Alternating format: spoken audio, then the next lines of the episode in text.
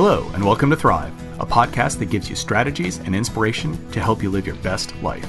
Learn from us, two cancer survivors, as we show you how we don't just survive, but thrive. Hi, I'm Dara Kurtz, creator of crazyperfectlife.com, a place to go to help you find meaning each day, and author of the book Crush Cancer, the book I needed when I heard those terrifying words, You have cancer, available on Amazon. Hi, I'm Garth Callahan. I am a seven time cancer thriver. But more importantly, I am also the original napkin notes dad. I've been writing notes to my daughter Emma and sticking them into her lunch ever since kindergarten.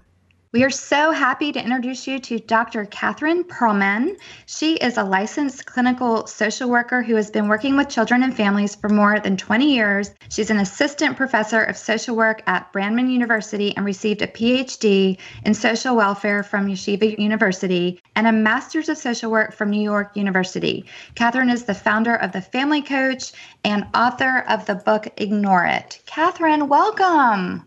Uh, thanks for having me. We are so happy that you're here. We actually have kind of a, a serious topic today because we've been asked this a lot. But today we're going to talk about how to talk to your kids about serious news, serious business, maybe giving them hard news and the best way to do that. Okay, that is a good topic. Yes. So tell us a little bit about maybe what comes to mind in terms of your experiences when we mention that topic. You know, a lot of parents have the conversation with their kids in their heads many times before they actually have it and they built up the anxiety. They you know they want the conversation to go well. Maybe the parent is dealing with something serious whether it's an illness or a divorce or a death. They themselves are nervous. So you have your own feelings to deal with and then you also have your kids feelings which you're trying to work through and manage as best as possible. And that's very hard when you're also going through something. So it's a matter of managing your own feelings and then also being able to think clearly ahead of time about how to approach with the kids. So I actually just read an article this morning about a really difficult situation where a, a divorced mom was not able to maintain her household. And in the process of being evicted, she went to live with, I think, a brother, and she took her son with them. It started out as a quote unquote weekend trip.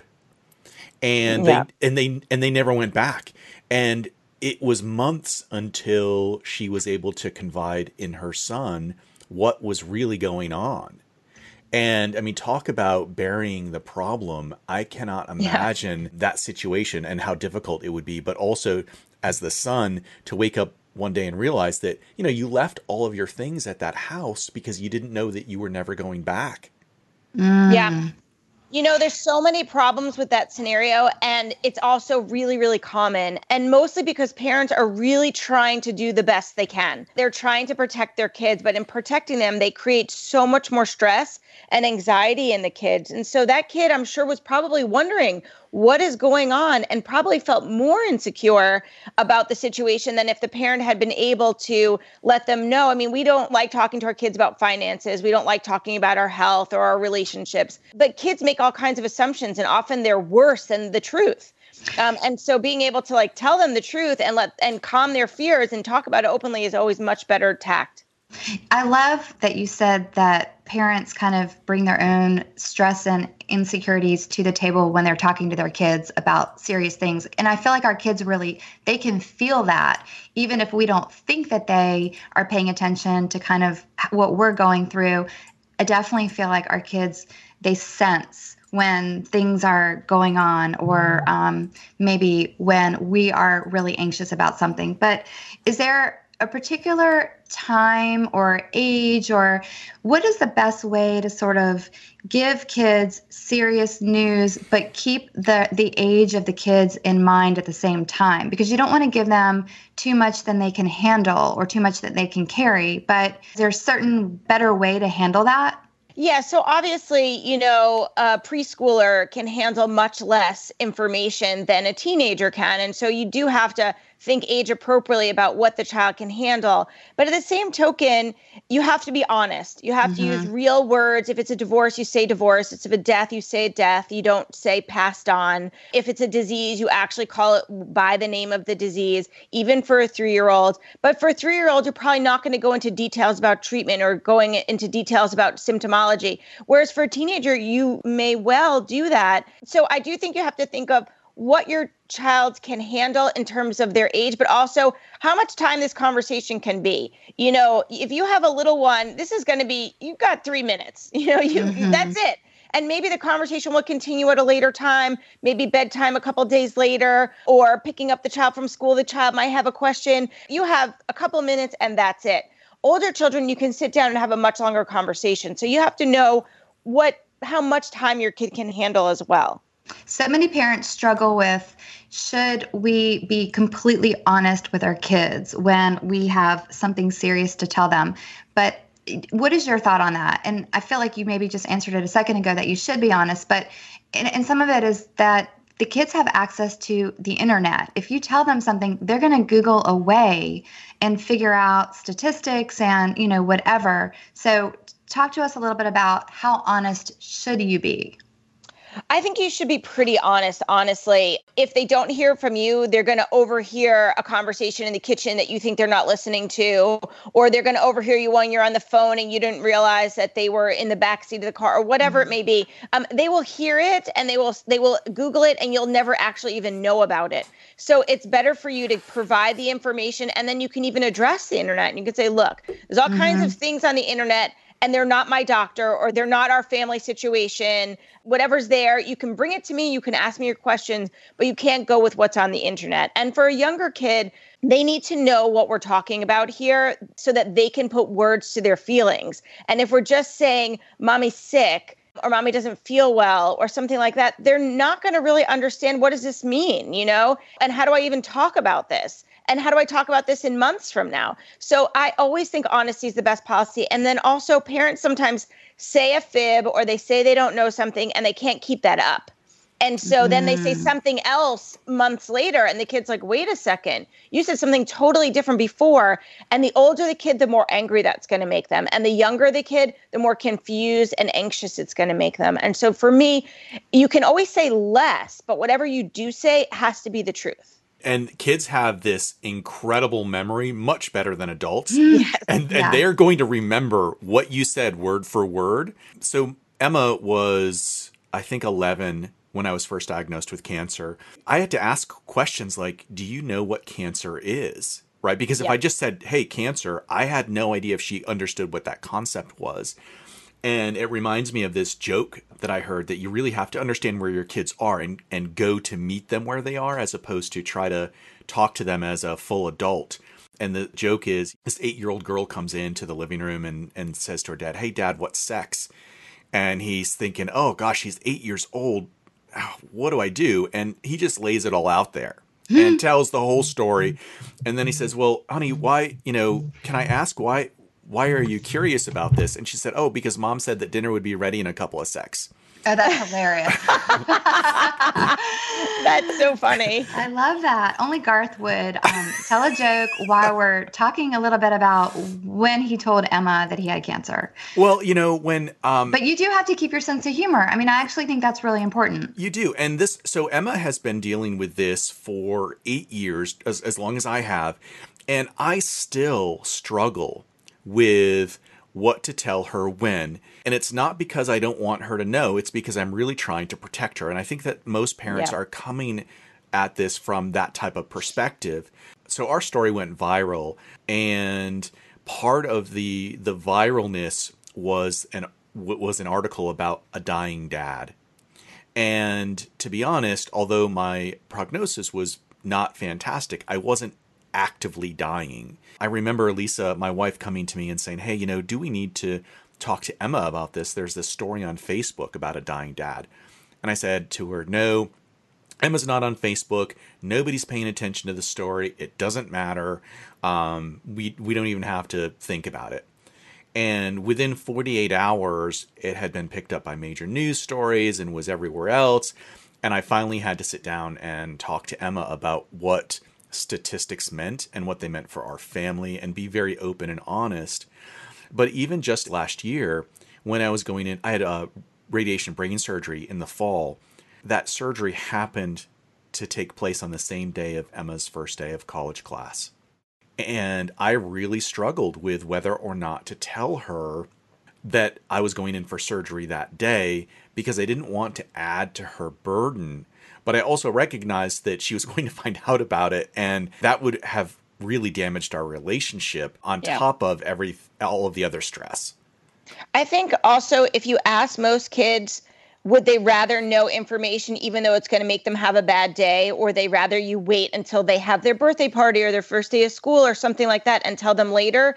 Most kids will be angry that you didn't tell them and they would want to be able to handle it with you or be there with you or to know and be part of the conversation then later. And i think you're right it does kind of damage the relationship in a way that was not intended. And you know parents are obviously they're trying to do their best. And when you yourself are going through something, it's a lot harder because you're managing your own emotions and then you have to also manage your child's. I was older when my mom was diagnosed with cancer. I was in my 20s, but I always remembered feeling like, Are you telling me everything? Is there anything that you're keeping from me? I remember saying, like, okay, y'all have to, talking about my mom and my dad, tell me what we're dealing with because I can deal with what I know we're dealing with, but it's all the other things that I that my mind goes to or things that I don't know. I don't want to feel like you're hiding something from me because that causes me so much more anxiety. And so I always tried to keep that in mind when I was diagnosed with breast cancer. It's been 5 years, but it's hard because I remember looking at my kids, and and Avi was 11, and Zoe was older. She was 14. But I remember thinking, I don't want to be doing permanent damage to them. What am I doing to them? And that was so heart wrenching for me. Just kind of how does, and I feel like we're still even seeing some side effects of really what my family went through five years ago, even coming out now. So, you know, when a child who's 11 goes through a, something serious what is the permanent damage if you will? I mean there's there are definitely good things that come from it as well but walk us through that a little bit catherine and what can parents do to kind of help their kids with that look, you can't take pain away that's there, you know, and we have to allow kids to have their feelings. And I, I, think that's one mistake we often make is we try and just make it better, but they have real feelings. And if we don't address them, that's kind of where the damage comes in later on. At least being able to talk about our pain, talk about our feelings, having a mental health day and staying home from school and just cuddling all day and just being there together, doing what the kid needs, doing what the family needs. You know, I always say when there's a big change it's good to keep things consistent because that gives kids comfort. But at the same time, it's also good to look at what kids need. And sometimes what they need is not consistency. They need a family bed or they need a, a, mental health day home or they they need an ice cream party or something. You know, they need something that we don't normally do, but we have to kind of be open to it. But we can't do that every day because then that really does lose the structure. So I think keeping some structure makes kids feel comfortable and it helps parents because they don't have to think so much about what we're doing we know everything is on schedule. We know what's on board, and it kind of helps. But I'm, I'm a therapist. I'm a big believer in therapy at multiple times in children and adults' lives. And sometimes it's not the right time. So usually parents think, okay, I've just been diagnosed, or I'm just getting divorced now, or something's happening. We're losing our house. We should go for therapy now.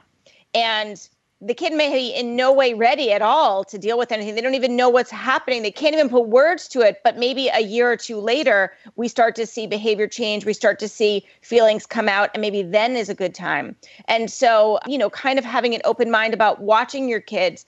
And sometimes we jump in and we're like looking for all the big feelings right away, and they're not there.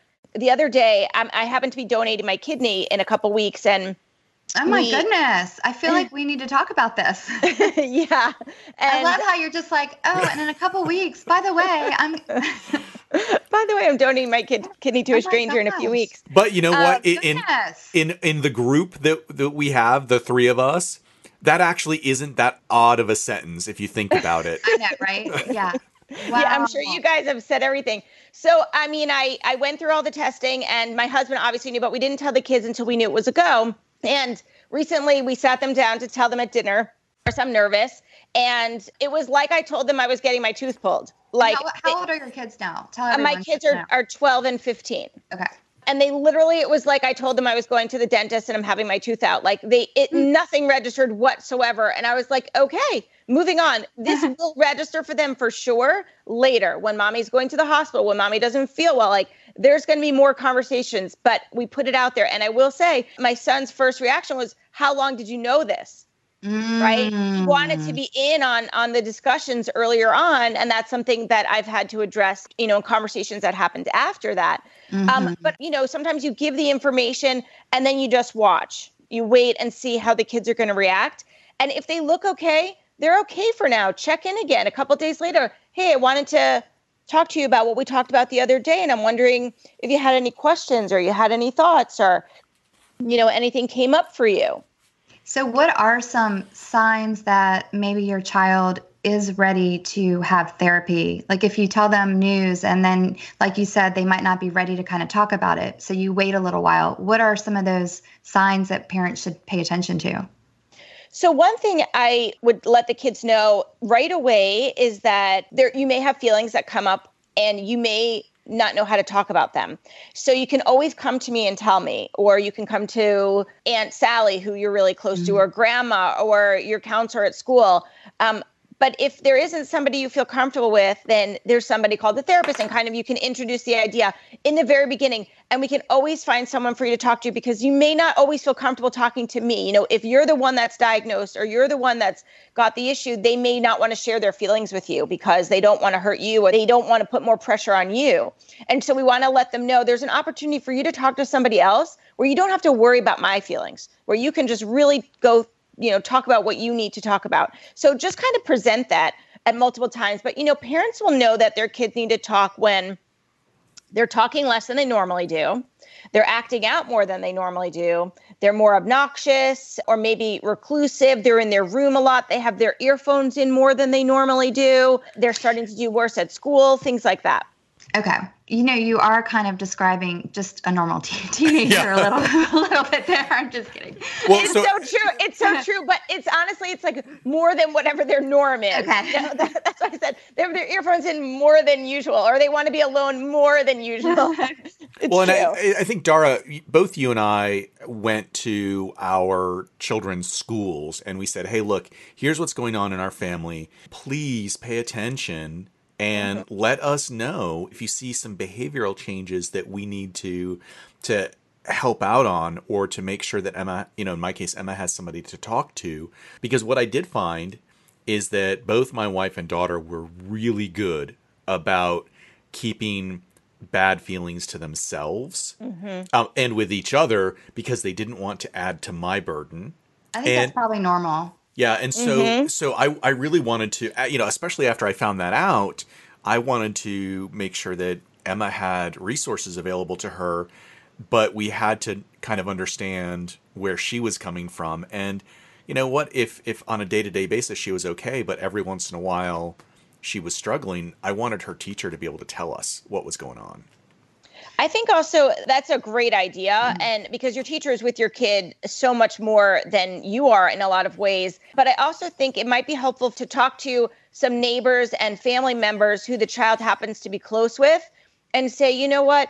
Can you keep checking in on my child? I know they're not going to talk to me. I would love it if you could kind of keep an eye on them. And, and and there are a lot of things you can talk to each other and don't share with me if the child is more comfortable and you think it's it's okay you don't have to share everything with me. You can keep it private.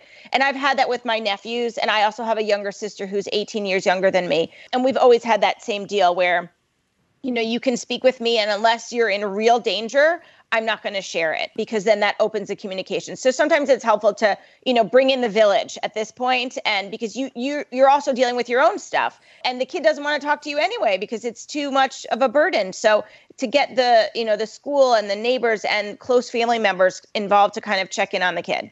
You know, I, I actually um, did that recently. So my daughter's 19, she's almost 20. And last year, I asked one of my very dear friends um, Colonel Parker Schenecker to be Emma's godfather.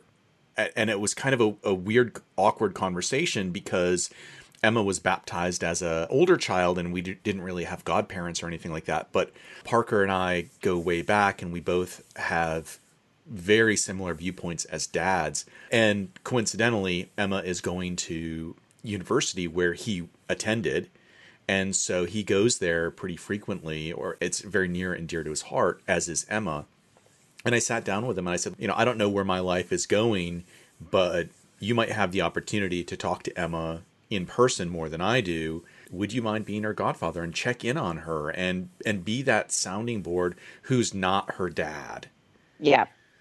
Yeah. I think that's actually a really big gift you gave her because it's not that easy to step away sometimes and to not be that person and to let someone else take that role. I didn't really think about post traumatic stress disorder that much until I would say even a few years ago. So it's been five years since I was diagnosed with breast cancer, and you know we are very blessed to have that behind us. But I see really different things triggering my kids and even myself. It blows my mind how something so random really kind of puts us all in this space of really PTSD and it took a little while for me to even be able to identify that that's really what it was because kind of while we were in the middle of going through it. And you know just one example was we were all great. I woke up on a saturday morning felt great ate something didn't feel so great. And really just not feeling great for about an hour put my kids in like this complete state of freaking out talk a little bit about how parents can manage that because I didn't even really think about the fact that that could be a thing. Yeah. And your kids are old enough where you can actually talk to them about that, but little kids just get triggered by something and they don't have all these big feelings and they they don't even know why. Um, it's so interesting about PTSD. I think it's a really good point. Little things can trigger. It could be a smell, even it could be a noise. It could be bumping into someone. You know, when you're not well, there's all kinds of machines and loss of weight and hair, and people look different. And you bump into people who look like that. Mm-hmm. And and even like you said, even just not feeling well, everyone panics for a quick second until we realize, okay, we're okay, we're okay, or maybe we're not okay, and that just adds to it. So I think it's really important to think about the long term effects. Like you said, you can pass through whatever the challenging time is, but that is still always real and it's still always present and it can come up like that. And so that's something to address and to talk to the kids about, not always when it happens, but I like to have those conversations with kids eh, to say, you know, this is the kind of thing that comes up all the time. I like to use like news stories, like Garth mm-hmm. mentioned earlier, or something. If we're watching TV, like even American Idol, and someone's tell- talking about a story about something and I might even say, you know, that brought up a memory for me and I'm I'm feeling kind of sad now. Or sometimes that can bring up something. Did that bring up anything for you guys? Um, and put it out there and address it, not always when it's happening, but so that they know that these things happen. Can you ever get to a point where you've worked through the PTSD or and, and it's not going to be a trigger, like something's not going to happen and it'll it, just won't trigger you or is it always there if something happens and you're 11 and you have hard news Oh no, I think you can work through things. Okay. Absolutely. You may still f- feel things, but it mm-hmm. won't bring on the fear, anxiety and depression to a you know a level where you're not able to go to school or eat or you know where you're having big feelings and things. You'll always recognize it, but it won't necessarily be the same traumatic experience. Absolutely, you can work through it. I have a, a really weird question mm-hmm. um, in that my family has a, a somewhat dark and dry sense of humor. And Dara's definitely experienced that. And we're also pretty sarcastic. We got to a point, so I've been dealing with cancer on and off for eight years, mostly on. My wife will look at me in the kitchen and she'll say, Oh, can you take out the trash? And I put my hand on my back uh, because I had kidney cancer. And, and I say, Oh, my cancer. I don't think I can do that right now. yeah. And so you know as as we work through this is that something that we need to be more aware of around our child you know emma will uh, just this past weekend we Does she together. think it's funny when she sees you hears you do that well, we've joked together about it. You know, I can't remember. There was something that came up this past weekend, and I think I wanted to get in line first or whatever. And, and I was like, oh, I have cancer. And Emma looked at me and she's like, Well, you know, my dad has cancer. Mm-hmm. And of course, right, right? so um, we do we Emma and I have very similar senses of humor, but again, not recognizing that not every child is like that. Not every child has a, a, certain maturity level to handle that type of humor. You know, what do you recommend for parents about getting to a point where you can, in fact, recognize the silliness of a particular situation because it's so sad that it's comical? Yeah, I love the use of humor. Absolutely. To me, there's never a time where humor is not a potential moment saver or just to lighten up. However, there is a time where it's not appreciated when a kid's actually feeling something and a parent uses humor to deflect, then the kid's not actually being heard or being mm. able to mm. process. So just laughing about something like, uh, can I get my ice cream first? You know, oh, my kidney hurts, I have cancer. That's fantastic, you know? But in a moment when the kid's sort of breaking down and trying to make a joke of it, that pushes them away, actually. And we do that as a defense mechanism, right? We do that because we don't want to feel the feelings they're feeling. We don't want them to feel the feelings they're feeling. And we just kind of want to get through it. And that's understandable. This is tough times, but it's not the time for that. So I love humor when it's not a serious time or any other time, but when a kid needs to talk, then not then. A lot of people feel a lot of guilt when they are going through a divorce or a health issue or something and they see the stress that that causes their child. A lot of adults feel the guilt from that. What are some things that we can do to tell ourselves about kind of making ourselves feel a little bit better in terms of managing that? The guilt is always there. First of all, to recognize it so that you don't act out on it by giving into so many things. Mm. Um, a lot of times, parent feels guilty, and then so they, you know. Yeah. I just have to tell this story. it just made me think of it. And when I was first diagnosed, it was like this horrible, hard weekend, and we blah blah blah. We were told the kids, and I remember this when you said that so apparently Avi said to me, Can I decorate? Can I redecorate my room? And I said, Sure, you can redecorate your room. And she said, Great, how much money can I have to redecorate my room? and in that moment, I th- literally think I said, Oh, you can have $3,000 to redecorate your room. and that was like t- totally my guilt. And yeah. of course, I, we never gave her that. And then I remember like a few months later, she kind of was like, Mom, you promised me that I could have $3,000 to redecorate my room. And I was just kind of like, yeah, but I was really, feeling really guilty about that. I mean, that was handled so badly I mean, but that's a perfect example of I felt such guilt. And if she wanted to redecorate her room, yes, I was going to let her do that. And I mean, obviously, from a, a counseling therapist perspective, I'm sure there's like so many wrong things with that, but the guilt is definitely there. Sure. I mean, the guilt is there, and that's a normal reaction. The kid's not feeling well, you know, kids feeling sad, you want to make them feel better. Yeah. But sometimes it's you can't make them feel better. You know, we have to let kids feel their feelings because mm-hmm. when we mm-hmm. always try and make them feel better, it actually makes them feel worse later on. You know, one thing about when a parent gets sick or there's a divorce or a grandparent dies or a parent loses a job or something like that, you know, it's real life early for kids. And that isn't mm-hmm. always a terrible thing. You know, learning to deal with scary stuff as a kid helps you deal with scary stuff as an adult if you deal with it properly, you know. But if we don't allow kids to deal with it properly, then they don't learn the tools and they don't learn to talk about things or manage their feelings. And then it does get act on our guilt. It's good to recognize the guilt. Look, it's there, it's normal. But if we act on our guilt all the time, then the kids actually, it's like a bottomless pit. It doesn't mm-hmm. help them mm-hmm. actually feel better and then they just want more and more and more and we give more and more and more and then it kind of gets out of control and we and parents need to bring it back. So mostly i just say recognize it. Look if you give in out of guilt sometimes it's not the worst thing in the world but if you're acting on that a lot just to really like you said kind of think about it and say wait a minute this has gone too far. This isn't where we really need to go. And honestly your kids are not the place for you to work through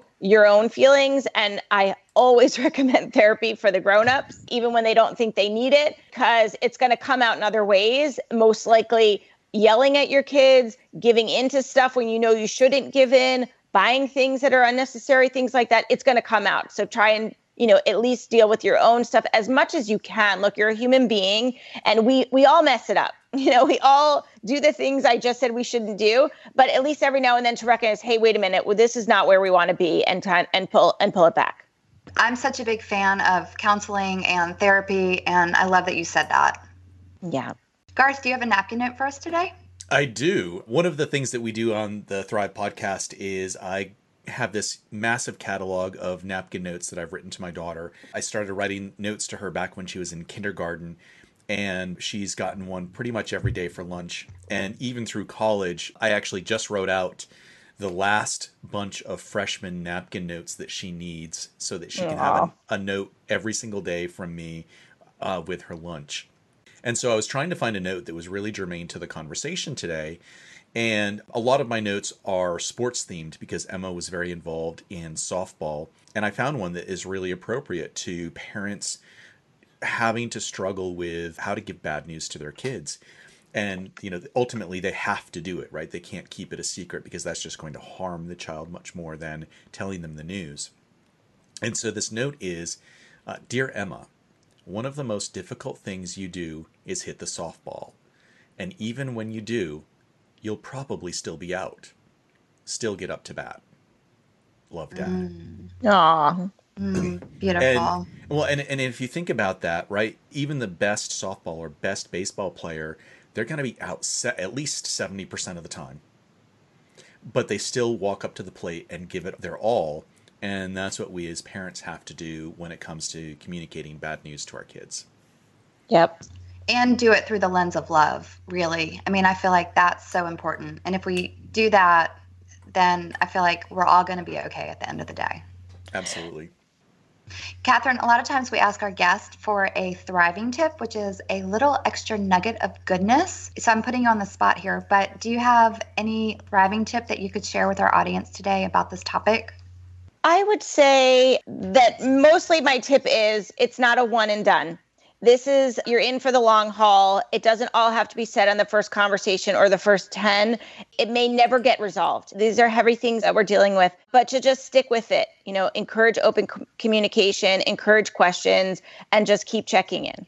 I love that. That is very helpful, actually. Thank you so much. Dr. Catherine Pearlman, founder of The Family Coach. We will have all of her links in the show notes. Check out her book on Amazon, Ignore It, and definitely check out the Family Coach website that she has. It's definitely full of lots and lots of good tips. We are so appreciative that you are here today. Thank you. It's been a true pleasure. Thank you. Thank you both. It's been great being here. Thanks for listening. Thrive is created with the hope that we help you develop motivation and inspiration to make your life remarkable. You can find out more about me at napkinnotesdad.com. I invite you to get my free audio download, Reclaim Your Life, at crazyperfectlife.com with tips and tools to help you feel your best. It would mean so much to us if you shared this with your friends and family and left us a review on iTunes. Remember, you deserve to thrive. Thrive podcast is copyrighted by Dara and Garth.